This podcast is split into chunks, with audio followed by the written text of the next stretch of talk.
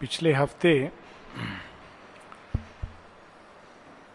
पिछले हफ़्ते हम लोग भोजन संबंधी कुछ कुछ नियम उसके विषय में बात कर रहे थे।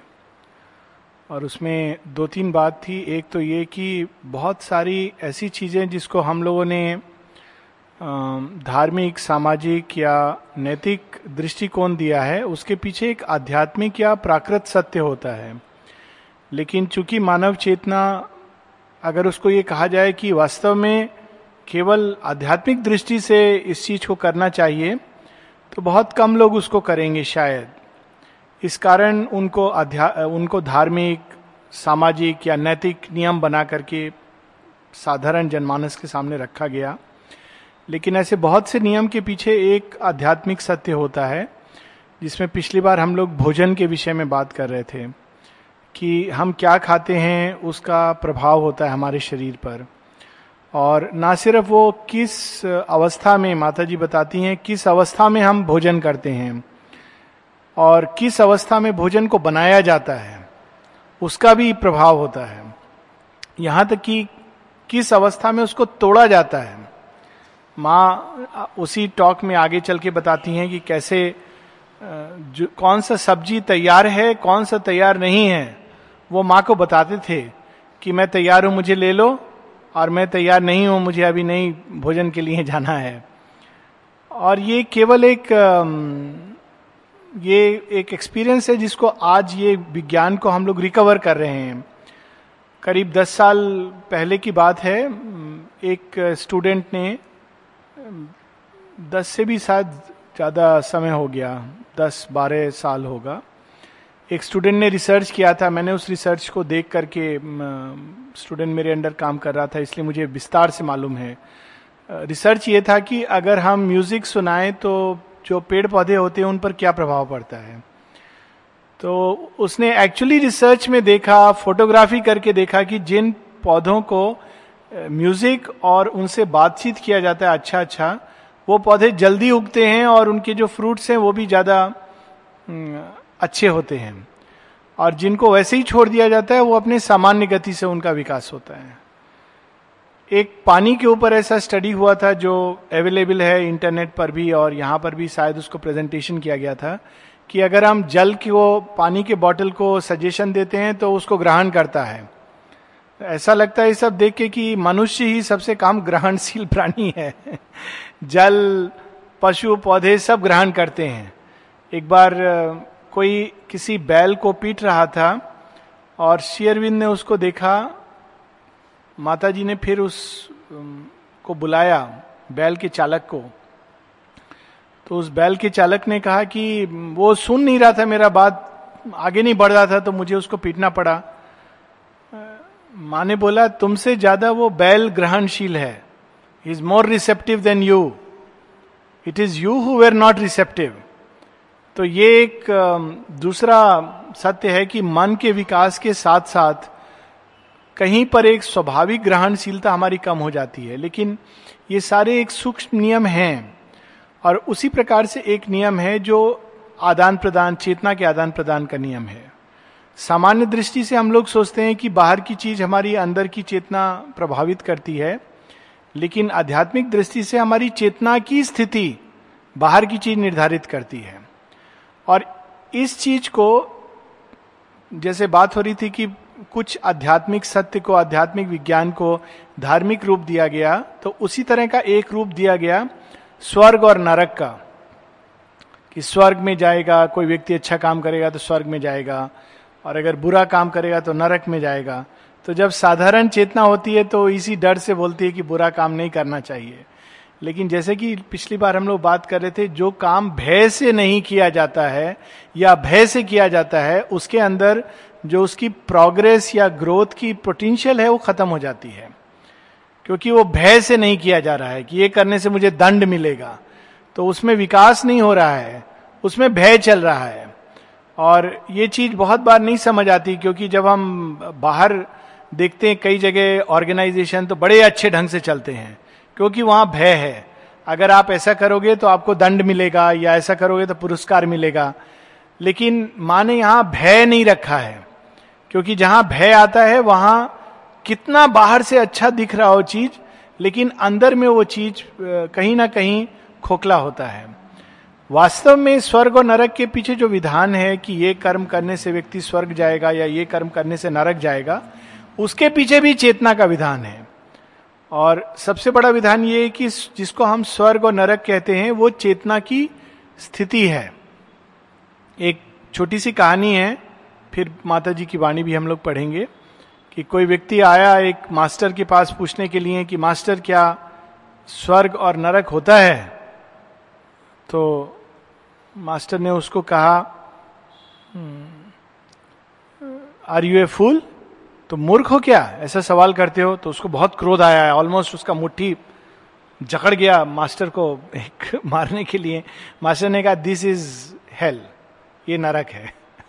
तो जब उसने सुना तो एकदम उसको प्रतीत हुआ कि मैंने गलत किया। फ़ौरन वो शांत हो कि master I am so sorry मेरे अंदर क्रोध आ गया। माने का मास्टर ने कहा, ये स्वर्ग है। अब तुम्हारे अंदर जो चेतना की स्थिति है it is the inner state और इवन जो चेतना के स्तर बने हैं, ये केवल साइकोलॉजिकल सत्य नहीं है। कई भुवन, लोक इत्यादि जो बने हैं, वो चेतना की अवस्था है। अगर चेतना की अवस्था चाहे तो इन सबको अपने अंदर विलीन कर सकती है। इसी का नाम प्रलय है। प्रलय क्या है? ये सारे लोग कैसे समाप्त होते हैं? ये सब चेतना से प्रकट हुए हैं। जब परम चेतना अपनी ही चेतना को अंदर समेटती है तो वो सारा भवन, सारा वो लोक विध्वंस हो जाता है, क्योंकि वो वापस अपने मूल रूप में चला जाता है। तो अगर हम किसी भी चीज़ को अंडू करना चाहते हैं, अगर चाहते हैं कोई चीज़ बदले तो हमको अपने अंदर की स्थिति या अवस्था को बदलना है। जब तक वो नहीं बदलेगी, तब तक वो बाहर में वो परिस्थिति किसी ना किसी रूप में आती रहेगी। ये बहुत इंटरेस्टिंग चीज़ है, जो हम लोग स्टडी कर सकते हैं। कई बार हम लोग कोई सिचुएशन बार बार फेस करते हैं। तो हम चाहते हैं उससे निकलना, प्रयास करते हैं, हाथ पाँव मारते हैं, इधर जाते हैं, उधर जाते हैं, लेकिन वो सिचुएशन बार बार आती है। और माँ बताती है it means you have something to learn from it बहुत इंटरेस्टिंग चीज़ है। उसको हम स्टडी करें तो it can open many many dimensions एक काल्पनिक उदाहरण, काल्पनिक भी नहीं है, ऐसा होता है। कोई ऐसा व्यक्ति आपसे मिलता है जो बहुत ही क्रूड है, बहुत उसको देख करके साधारण व्यक्ति चाहता है इसको अवॉइड करो।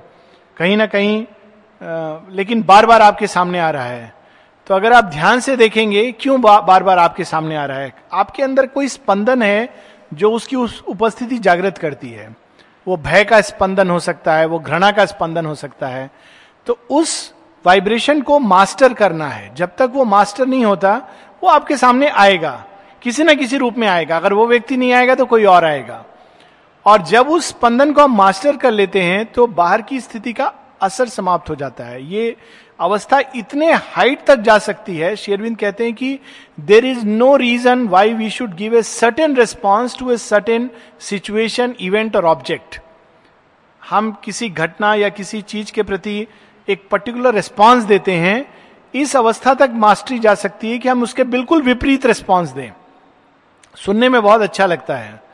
प्रश्न उठता है मान लो किसी को रोग है क्या वहाँ भी ये लागू होता है? हाँ वहाँ भी लागू होता है। हम सुनते हैं कैंसर इमीडिएटली मन के अंदर बहुत सारे रिस्पॉन्स हम चाहें तो बिल्कुल विपरीत रिस्पॉन्स दे सकते हैं।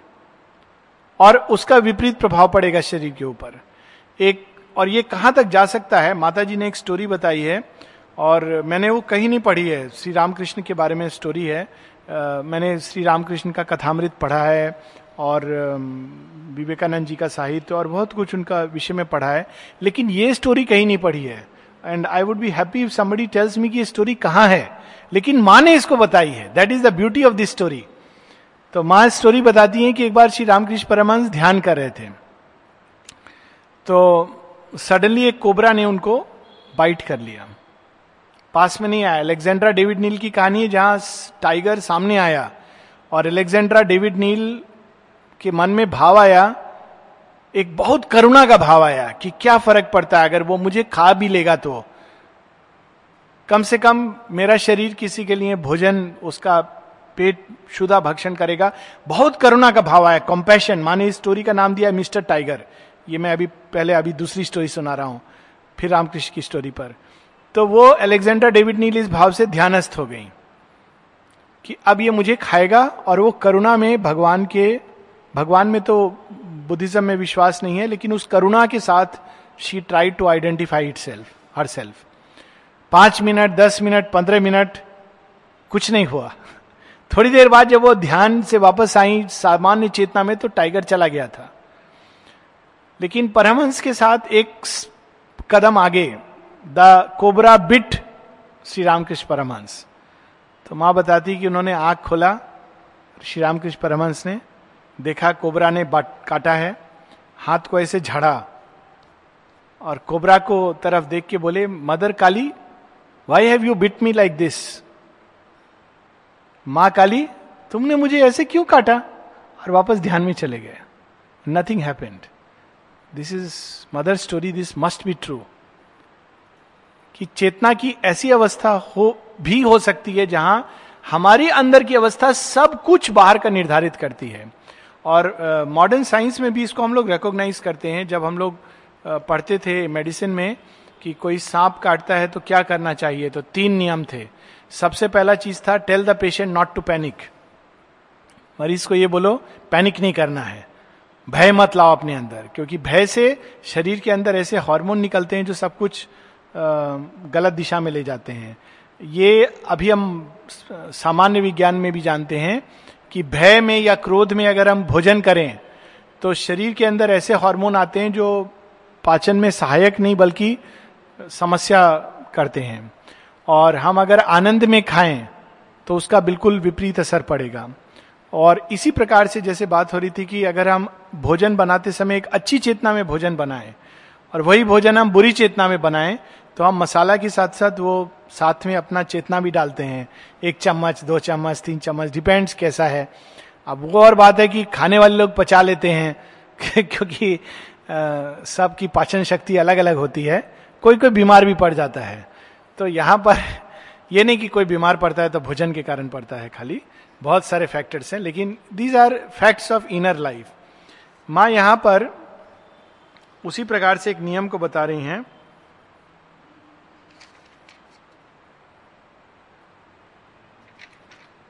धम्म पद में एक नियम बताया गया है, चेतना का एक विधान है। In the two world in this world and in the other one who does evil grieves he laments and suffers as he recalls his evil deeds हम सब लोगों ने बचपन में इस चीज़ को पढ़ा हुआ है।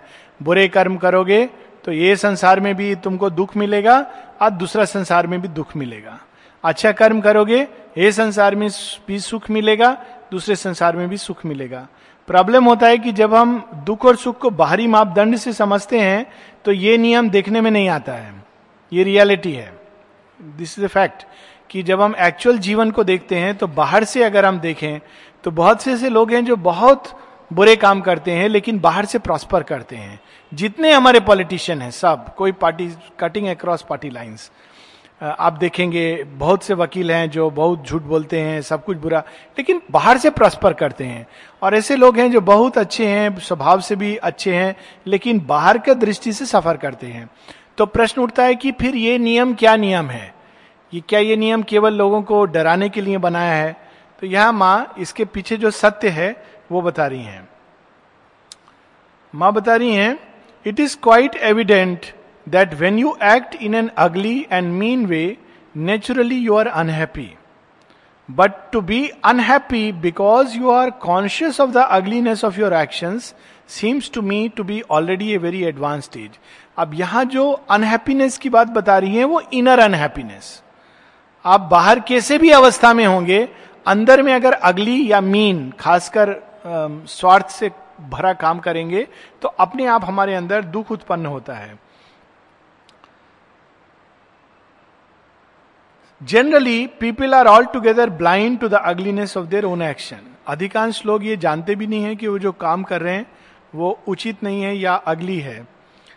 They do wrong through ignorance दो प्रकार के गलत काम होते हैं। एक जो अज्ञान में किया जाता है, एक जो ज्ञान में किया जाता है। दोनों के परिणाम बहुत भिन्न होते हैं। इसीलिए बहुत से नियम साधक के लिए लागू होते हैं, साधारण लोग के लिए नहीं। और हम लोग बहुत जल्दी उसको सबको बताने में लग जाते हैं, जबकि वो उसके लिए जो इनर लाइफ लीड कर रहा है, क्योंकि इनर लाइफ जब लीड करते हैं तो कॉन्सिक्वेंसेज कहीं अधिक होते हैं। उसका एक उदाहरण है कि जितना आदमी अंदर में उत्कृष्ट होता है, उतना ज़िम्मेदारी छोटा बच्चा बहुत कुछ करता है और उससे उसको माफ़ हो जाता है। वही चीज़ जब बड़ा व्यक्ति करता है तो उसके कॉन्सिक्वेंसेज बहुत अलग होते हैं। तो माँ कहती है, अधिकांश लोग जो रॉन्ग करते हैं इग्नोरेंस अज्ञान के कारण। थ्रू अनकॉन्शियसनेस क्योंकि वो अचेतन है। थ्रू स्मॉलनेस क्योंकि वो बहुत छोटे हैं। Through that sort of doubling back on oneself which comes from unconsciousness and ignorance that obscure instinct of self preservation which makes one ready to sacrifice the whole world for the sake of one's own well being केवल अपने लिए सोचते हैं अधिकांश लोग, और अपने लिए इतना अधिक सोचते हैं कि सारा संसार को वो चाहे तो सेक्रीफाइस कर देंगे अपने आप को बचाने के लिए। ये एक चेतना का स्थिति है। उसका परिणाम क्या है? माँ कहती हैं and the smaller one is the more natural appears the sacrifice offered to one smallness एक प्रकार से कि जितना हम निम्न होते हैं, छोटे होते हैं, उतना अधिक हमको ये नेचुरल लगता है कि हम ऑफ़ कोर्स अपने लिए करेंगे। हम नहीं सोचेंगे अपने लिए तो कौन सोचेगा? ये भी एक सेंटेंस होता है। हम ही को तो सोचना है अपने बारे में। One must be very high आगे बताती हैं must be very much higher on the scale to see that what one does is ugly I think the Dhammapada speaks here of those who already know what is beautiful and noble and who do will wilfully deliberately तो ये जो नियम है कि वो grieve करेंगे यहाँ और वहाँ, उनके लिए जिनको ये पता चल गया। इसलिए एक प्रकार से बहुत लोग माँ शेरविंद को नहीं पढ़ते हैं। ये एक प्रकार से अज्ञान का एक शेल है जो उनको प्रोटेक्ट करता है। When we read it and know it responsibility becomes much more इसीलिए बहुत ज़्यादा इस योग पथ पे या किसी भी इनर लाइफ पे ज़बरदस्ती अट्रैक्ट करना is not a good tendency क्योंकि अगर व्यक्ति तैयार नहीं है तो अंदर डिवाइड हो जाता है। एक जगह शेयरविंद का पत्र है I am not very keen on drawing very young people into sadhana शेयरविंद का पत्र है। खासकर वेरी यंग से उनका मतलब है एडोलेसेंट आश्रम में तीन शायद एग्ज़ाम्पल हैं, जो यंग एज में टीन एज में आए थे और उनको रखा गया था। एक तो अमृतदा थे, एक I think Rene was another Romen Palit was second one and there was one more person जो बहुत यंग आए थे परहैप्स इट वॉज़ रेने पर रेने तो वेंट अवे रोमन पालित बहुत बार बाहर गए, और of course Amritda is an exception to the rule और वो इस कारण शेरविंद कहते हैं because when you grow you जो एडोलेसेंट का जो नेचुरल टेंडेंसी होता है, वो प्राण प्रधान है and it create severe conflict inside और उसके कारण व्यक्ति का अंदर का चित्त बिल्कुल भाग में बढ़ जाता है। So that is why the readiness is required यहाँ माँ कह रही है, धम्मपद उनके लिए ये बात कह रही है जो ये जानते हैं कि सही क्या है और गलत क्या है। For them life becomes terribly painful indeed to do persistently what one knows should not be done is at the cost of all peace all possible tranquillity all the well being that one can have अब ये interesting है। जिसने जीवन में कभी कुछ देखा ही नहीं कि अच्छा क्या होता है, जिसको शांति मालूम नहीं है तो क्या लूज करेगा?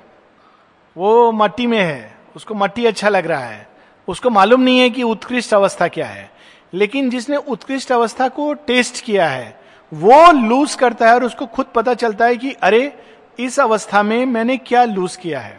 सो माँ यहाँ बता रही है कि ऑलरेडी अनुभव को प्राप्त करने के लिए ऑलरेडी चेतना एक लिमिट तक आगे बढ़ चुकी होती है, तब हम जानते हैं कि हम क्या खो रहे हैं स्वयं को स्मॉल करके। और जो सारा जीवन स्मॉलनेस में लीड करता है, उसको अपना वो अवस्था नेचुरल स्वाभाविक और अच्छा लगता है। उसको मालूम नहीं है कि इससे अच्छा क्या हो सकता है।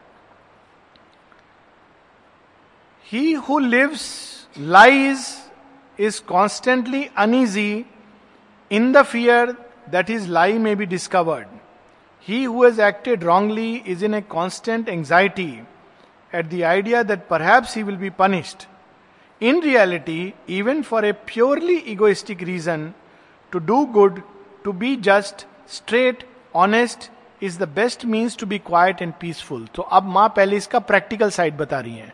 कहती इवन प्रैक्टिकल लाइफ में, अगर आप स्ट्रेट हो, अगर आप सच बोल रहे हो और जस्ट हो तो सबसे बड़ा एडवांटेज ये होगा उसका कि रात को नींद अच्छा आएगा। आपको बार बार याद नहीं करना है कि हम उसको क्या बोले थे। अभी नेक्स्ट कोई कुछ पूछेगा तो हमको दूसरा चीज़ इन्वेंट करने का ज़रूरत नहीं है। जब हम सच बोलते हैं तो इवन प्रैक्टिकल लाइफ में माँ बता रही हैं, जैसे लास्ट टाइम हम कह रहे थे, इनके पीछे एक प्रैक्टिकल और स्पिरिचुअल ट्रूथ होता है तो माँ बता रही इवन प्रैक्टिकल लाइफ में शांत रहने का सबसे अच्छा तरीका है to be just straight honest and to be good to reduce one's anxiety to the minimum इससे हम लोगों का जो चिंता है सबसे कम हो जाता है। And if besides one could be disinterested free from personal motives and egoism then it would be possible to become truly happy सारा दुख कहाँ से आता है जब हम केवल अपने बारे में सोचते हैं? तो बहुत सिंपल है।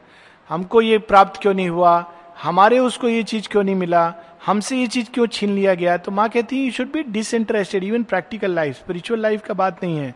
कोई काम हम करते हैं डिसइंटरेस्टेड का मतलब ये नहीं है are not interested disinterested is कि एक प्रकार का न्यूट्रल अवस्था। इसलिए कोई काम नहीं करना कि इससे हमको क्या लाभ मिलेगा।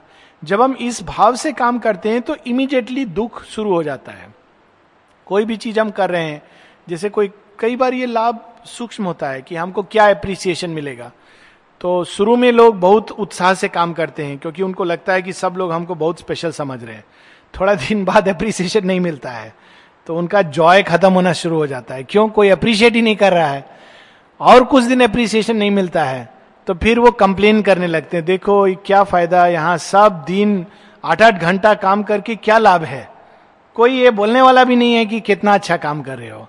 But that is precisely the whole lesson इसके लिए काम करने से अच्छा है नहीं करना। माँ कह रही है unhappiness is coming from egoism चूँकि हम इस स्मॉलनेस uh, के कारण काम कर रहे हैं और ये इवन बाहर के जीवन में सिर्फ़ आश्रम के जीवन में नहीं बाहर के जीवन में भी जो लोग रियली uh, प्रसन्न रहते हैं वो अपने काम को इसलिए नहीं करते हैं कि उससे हमको क्या मिलेगा।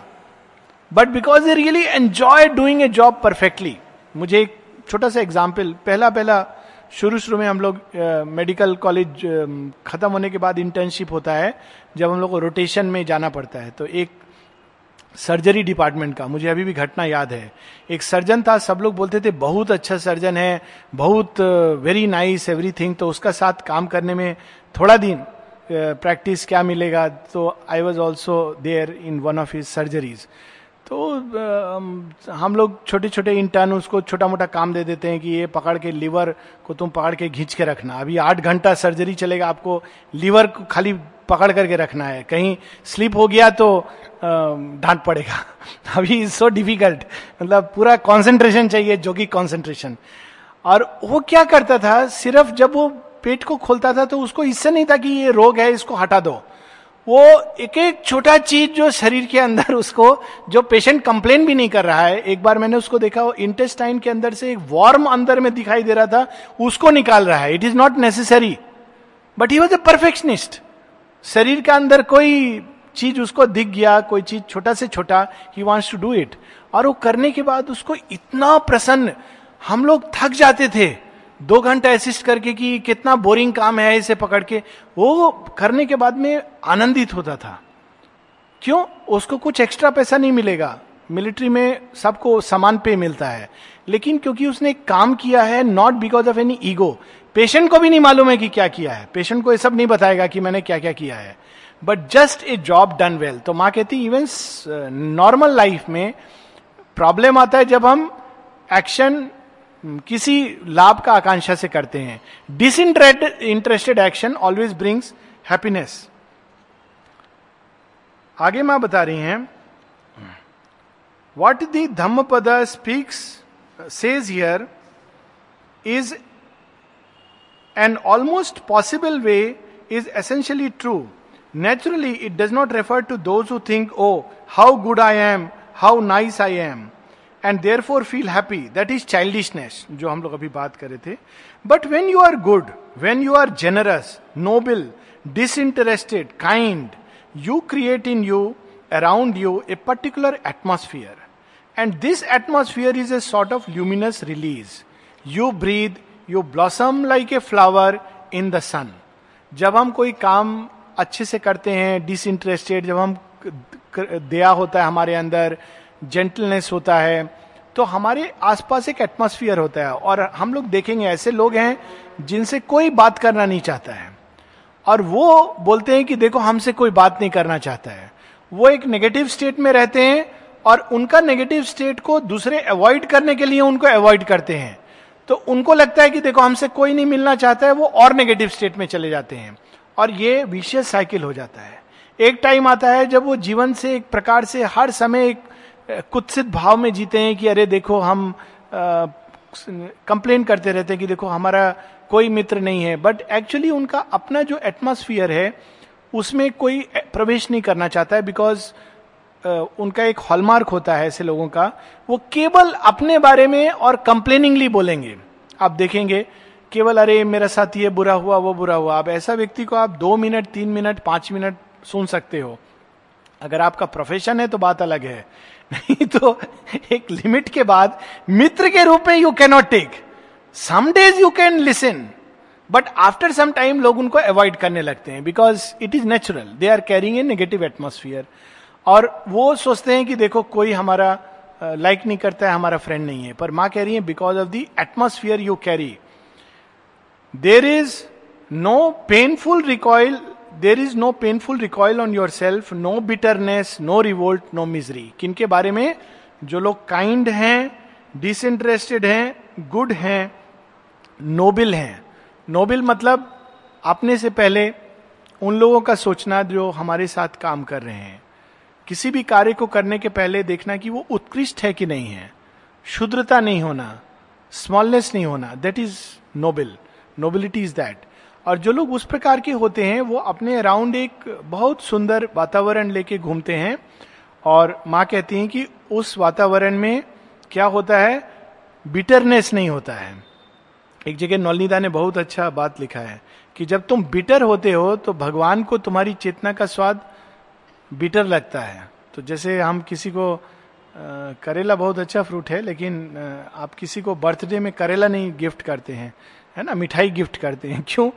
अच्छा फ्रूट है, लेकिन इट टेस्ट बिटर तो जब हम भगवान को बिटरनेस देते हैं तो उस प्रकार का चीज़ है।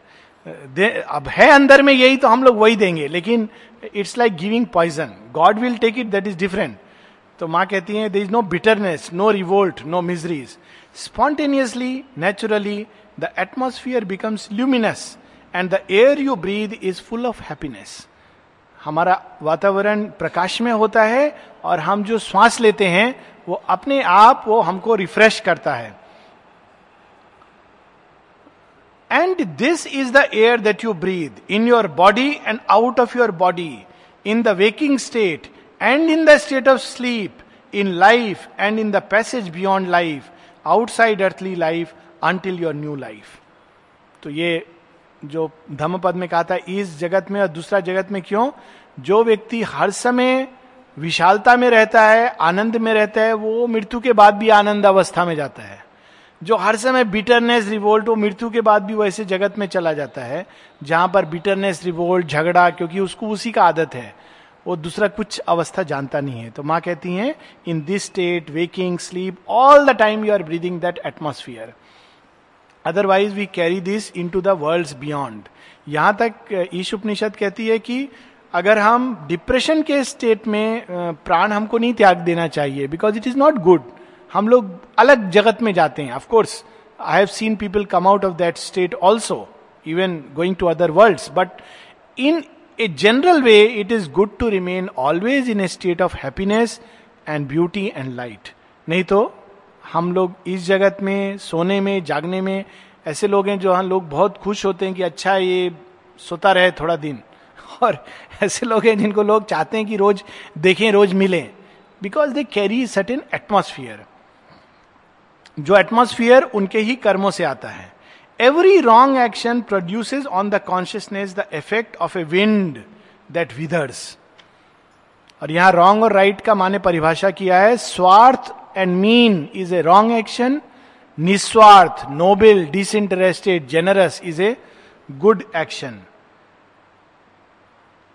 जब हम स्वार्थ में काम करते हैं तो वो एक ऐसा ठंडा हवा जैसे कुमला देता है फूल को, वैसा उसका प्रभाव पड़ता है। Of a cold that freezes और of burning flames that consume every good and kind deed brings light restfulness joy the sunshine in which flowers bloom और लास्ट में एक छोटा सा चीज़ की ये बहुत इंटरेस्टिंग एडवाइस है। माँ ने एक एडवाइस दिया अभी ये सब चल रहा है आ, सब स्वाइन फ्लू और सब बोलते हैं स्वाइन फ्लू होने से आइसोलेट कर दो कोई मिलो नहीं उससे कोई जाके मिलेगा तो तुमको हो जाएगा स्वाइन फ्लू। यहाँ तक कि नोटिस आया है गवर्नमेंट से, किसी को अगर स्वाइन फ्लू हो गया है, कफ कोल्ड भी हो गया है तो वो सात दिन काम पर नहीं जाएगा और उसको कोई मेडिकल सर्टिफिकेट भी नहीं चाहिए। तो जब ये आया था तो मैं बोल रहा था, ये स्कूल का बच्चा लोग को मत बताना। साहब छुट्टी ले लेंगे। बोलेंगे हमको कॉफ कोल्ड हो गया है। तो ये ये एक दूसरा चीज़ है। माँ बता रही हैं, लेकिन आगे हम लोग को सचेत करने के लिए कि ऐसे लोगों के संपर्क में हमको कॉन्शियस होना चाहिए। और बच्चों का उदाहरण दे रही हैं। There are children here who were full of promise who were at the top of their class who used to work seriously from whom I expected much and who have been completely ruined by this kind of friendship. ऐसे लोगों का संपर्क, सानिध्य बहुत अच्छा नहीं होता है, जो अपने अंदर बहुत नेगेटिव एटमोस्फियर कैरी करते हैं। I don't call such people friends but mortal enemies माँ कहती हैं, ऐसे लोगों को मित्र नहीं बोलना चाहिए। हमारा मित्र हमको उधर ले गया, हम क्या करें? हमारा मित्र बोला, चलो, उधर चलेंगे, आज ये सिनेमा देखेंगे, वहाँ बैठ के थोड़ा इस तरह का बैठेंगे, थोड़ा चिकन खाएँगे, ये सब। ये फ्रेंडशिप नहीं है, माँ बता रही हैं be very careful friendship is good friendship is part of yoga but not this kind of friendship is degrades so माँ कहती है, ऐसे लोग शत्रु हैं we don't like the company of someone who has a contagious disease अब यहाँ example दे रही हैं, जिस लोग को बहुत कंटेजियस डिज़ीज़ है स्वाइन फ्लू है, उसका हम लोग को कंपनी पसंद नहीं है। And avoid him carefully generally is segregated so that he does not spread उसको डॉक्टर लोग बोलते हैं, इसको अलग रहना चाहिए, क्योंकि इसका जो रोग है, दूसरा को फैल जाएगा। But the contagion of vice and bad behaviour the contagion of depravity falsehood and what is base is infinitely more dangerous than the contagion of any disease कोई गवर्नमेंट ऐसा रूल नहीं बना के देता है कि अगर कोई व्यक्ति झूठ बोलता है तो उसको आइसोलेट कर दो। ऐसा कोई रूल नहीं आया। कोई ग्रुप में ऐसा रूल नहीं है। वो बेचारा को कफ कोल्ड हो गया तो उसको आइसोलेट कर दो। माँ कहती है that is nothing infinitely more dangerous माँ ये भी नहीं बोलती है टेन टाइम्स कहीं अधिक भयानक है.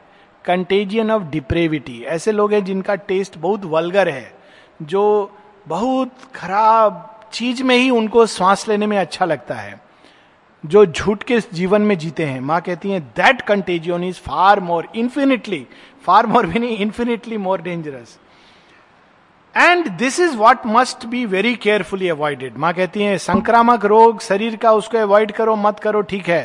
पर ऐसा व्यक्ति का एटमोस्फियर को अवॉइड करना चाहिए carefully you must consider as your best friend the one who tells you what he does not wish to participate in any bad or ugly act the one who gives you courage to resist low temptation he is a friend he is the one you must associate with and not someone with whom you have fun and who strengthens your evil propensities.